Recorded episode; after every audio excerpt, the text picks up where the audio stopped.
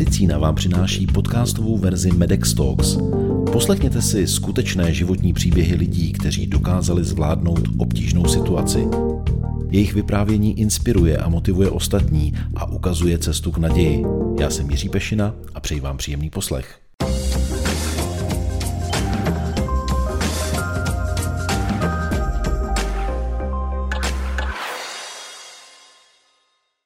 Pracuje v datovém centru interní hematologické kliniky fakultní nemocnice Královské Vinohrady.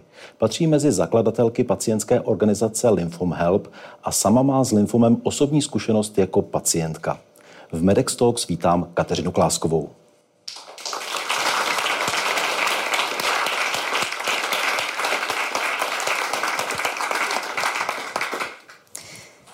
Tak já bych vám chtěla vyprávět příběh, který se začal psát někdy eh, na podzim roku 2002. Na jeho počátku stály úplně obyčejné bolesti zad. Eh, měla jsem tehdy mladšího syna, dvouletého, a to eh, říkám, protože na bolesti zad je jasné, když chováte malé dvouleté mimčo, že vás asi budou bolet. Postupně se ale přidávaly další příznaky, o kterých jsem v té době nevěděla. Jedním z nich bylo uh, svědění. Uh, na to byl další argument uh, dalších lidí a to, že jako alergička, která svědění, pčíkání, smrkání má prostě v denním popisu práce, tak je to taky úplně normální. Akorát, že to svědění bylo někdy velmi silné, až jsem třeba měla rozkrávané nohy do krve. A pak se postupně přidal třetí příznak, který eh, si myslím zpětně, že eh, ani spousta odborníků z řad lékařů neznala a to byla alkoholová bolest. Ta vypadá asi tak, že já jsem třeba na uh, narozeniny mého manžela v únoru roku 2003 si opravdu jako polkla doušek vína a v tu chvíli se objevila úplně opravdu silná bolest v místě, o kterém jsem ještě nevěděla, teda, že je napadený lymfomem a vyhrkly mi slzy. Eh, vím, že tehdy tam byla moje maminka a prosila manžela, jestli by mě neodvezl do nemocnice. Já jsem to odmítla a asi za půl hodiny skutečně ta bolest přešla. Bohužel asi za měsíc se ta uh, alkoholová bolest opakovala, když jsem u kamarádky si dala svařák. Už mi to začínalo být podezřelé, ale říkala jsem si, tak asi uh, mi není alkohol souzený a nebudu teda pít. Ty bolesti zad se zintenzivňovaly, eh, pak vlastně přešly, oni už to nebyly bolesti zad, ale byla to lokalizovaná bolest pod eh, lopatkou a pak se přidávala teda silná únava. Já jsem eh, se chystala někdy na podzim roku 2003 nastoupit po mateřské dovolené do práce a tak jsem začala zvažovat, že by asi bylo dobré to nějak vyřešit, abych potom nepřišla do práce unavená s bolavými zády, abych byla vlastně schopná pracovat a zároveň se starat o rodinu. Takže jsem navštívila e, rehabilitačního lékaře, e, řekla jsem mu vlastně všechny, popsala jsem mu ty své strasti a bolesti a dostalo se mi odpovědi, že bolest zad je normální, má malé dítě, bolí záda všechny a je třeba cvičit. Únava je asi taky normální a když jsem zmínila alkoholovou bolest, eh, tak jsem si vyslechla, že pokud si dám ještě další doušek vína a ještě další, tak to možná přejde. Nebyla jsem úplně spokojená, eh, tak jsem hledala dál. Hledala jsem jiného rehabilitačního lékaře a byl to vlastně mladý člověk, kterému nejdřív jsem mu vůbec o té alkoholové bolesti nechtěla jako říkat, protože mi přišlo, že si asi vymýšlím, že to je nějaká hloupost. Ale když už jsem téměř odcházela, tak jsem to přece jenom zmínila a on mě teda okamžitě vrátil zpátky na židli a říkal, eh, že vlastně alkoholová bolest, že to působí jako na uzliny a že by to mohlo být vážné. A poslal mě eh, ke svému praktikovi, k mému praktikovi, abych ho požádala, aby mi vystavil doporučení na CT vyšetření. Tak já jsem šla, ale bohužel můj praktický lékař mi eh, doporučení odmítl napsat se slovy, že ne každý rehabiliták mu bude doporučovat nebo říkat, co má dělat. Eh, díky manželovi, který, je, který býval radiologický laborant, tak se mi podařilo, mám to štěstí, podařilo se mi o víkendu ve večerní službě jít na tajňačku na CT a vlastně v ten moment se spustila všechna ta akce kolem mých bolestí zad. V pondělí jsem byla hnedka, mě zavolali, abych okamžitě přišla na chirurgii. Z chirurgie eh, mě poslali na hematologii, tam jsem znova popsala všechny ty své bolesti, strasti.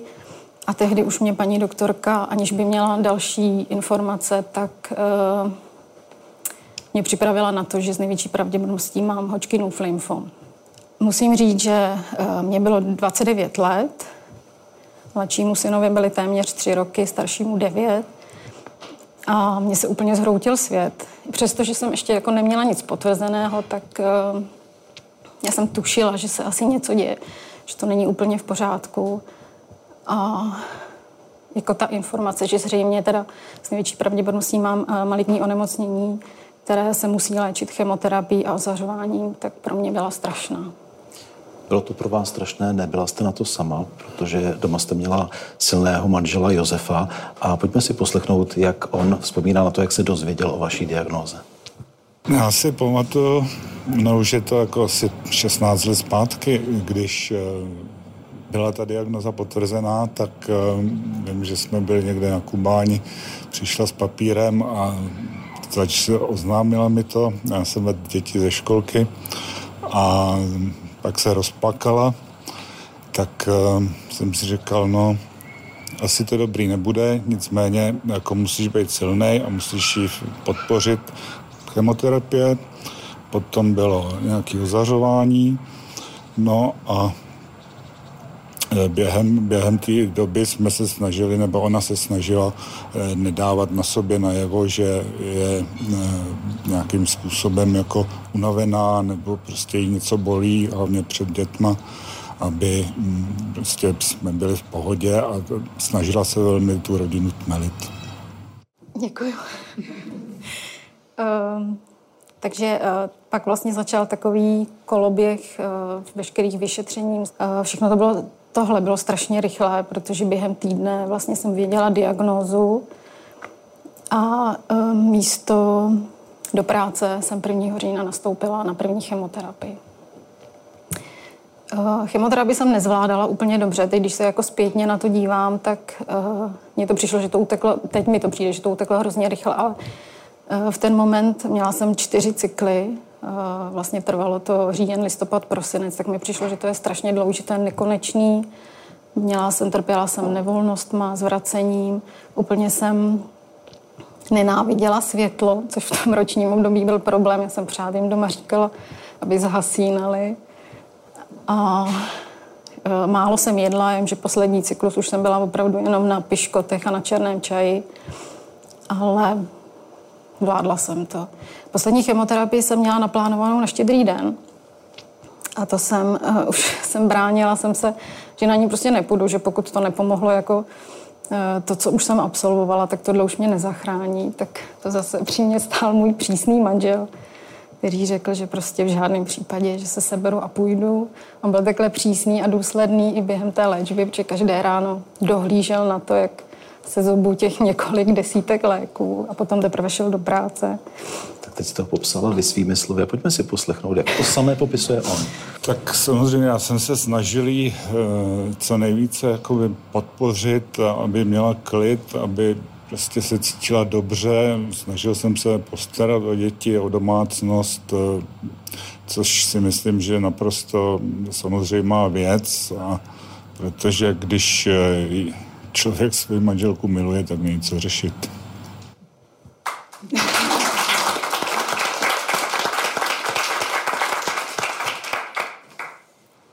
Eh, vzpomínám si taky na to, že vlastně první týden po chemoterapii mi začaly vypadávat vlasy. Eh, to jsme taky s manželem spolu zvládli si myslím dobře, protože já jsem ho poprosila, ať mě teda vlasy oholí. Děti jsme přizvali k tomu, aby eh, staršímu synovi, to jsem ještě asi nezmínila, bylo v té době 9 let aby věděli teda, že se něco děje, ale uh, řekli jsme jim jenom, že jsem nemocná, že mi padají vlasy, ale že bude všechno v pořádku. Takže tohle jsme si myslím taky jako zvládli dobře. Pak od konce ledna dalšího roku 2004 nastoupilo ozařování. Ozařování eh, bylo vlastně tři týdny, pět, pět pracovních dní v týdnu. A já si myslím, že ozařování už pro mě bylo eh, snadné, už jako jsem neměla žádné citelné ani viditelné problémy. No a zhruba za dva měsíce proběhlo takový, říká se tomu restaging, kontrola po léčbě, kdy vlastně uh, já si myslím, že jako uh, známe různé pocity štěstí, ale tohle, jako kdy ta paní doktorka mi řekla, že lymfom je pryč, že jsem vyléčena, byl prostě nepopsatelný pocit štěstí. Léčba skončila a poslední příspěvek bude také o tom, jak váš manžel vnímal to období, kdy léčba skončila. Tak eh, já si vzpomínám, že po tom, co skončila léčbu, tak řekla tak a teď budu strašně aktivní, budu sportovat, budem cestovat, budem se mít rádi a myslím si, že je velmi pracovitá, je velmi houževnatá, jde si za svým cílem a ví, ví co dělá.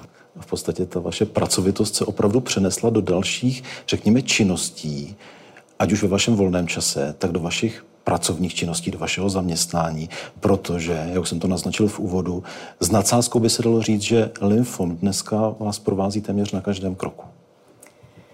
Eh, je pravda, že já, když už jsem vlastně postupovala tu chemoterapii, je taky jako zpětně si říkám, že to není možné, vzhledem k tomu, jak mě jako nebylo dobře, tak přesto všechno mě paní doktorka, která byla můj ošetřující lékařkou, mě hnedka, myslím si, že v druhém cyklu mě začala přemlouvat, ať eh, na klinice zůstanu pracovat, že oni prostě potřebují někoho takového, jako jsem já. Eh, já jsem inženýr ekonomie, eh, Oni potřebovali data manažery, v tu dobu vlastně začalo to teprve se rozvíjet, takový to sbírání dat, informací. A já jsem teda nakonec podlehla. Eh, já si myslím, že za začátku jsem se hodně bála. Já jsem se bála toho, že to bude úplně práce jiná, kterou neznám ale a bála jsem se toho, že uh, ne vždycky já vím, jaké je procento třeba toho, že se Hodgkinův lymfom nebo lymfom obecně vyléčí, ale bála jsem se toho, že třeba uvidím ten případ nebo budu svědkem toho případu, kdy to nedopadne dobře, jak se s tím jako sama vyrovnám.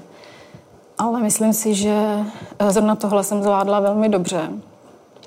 Eh, já vidím, Myslím si, že tam je veliký plus pro mě, protože já vidím na té klinice, eh, jak opravdu mm, jde dopředu hrozně ta léčba, ty šance na vyléčení. A dneska, když přemýšlím o tom, proč na té klinice jsem, tak jsou to vždycky jenom ty pacienti, protože oni jsou strašně bojovní, oni jsou strašně stateční a mně se to hrozně líbí. A kde byla ta vaše motivace ve volném čase spolu založit eh, pacientskou organizaci Lymphom Help?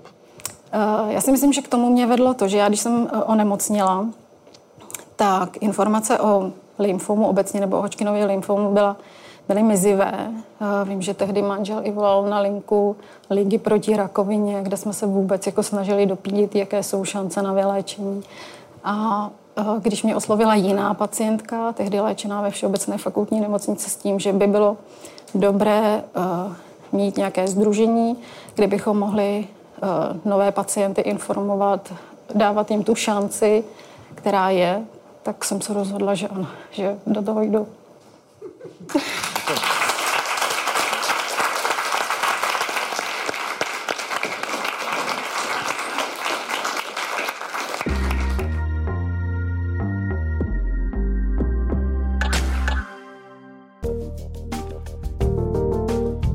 To je z dnešního podcastu všechno. Další díly najdete na portálu mojemedicina.cz a v podcastových aplikacích. Videoverzi Medex Talks sledujte na YouTube. Díky za to, že nás posloucháte nebo se na nás díváte. Naslyšenou příště se těší Jiří Pešina.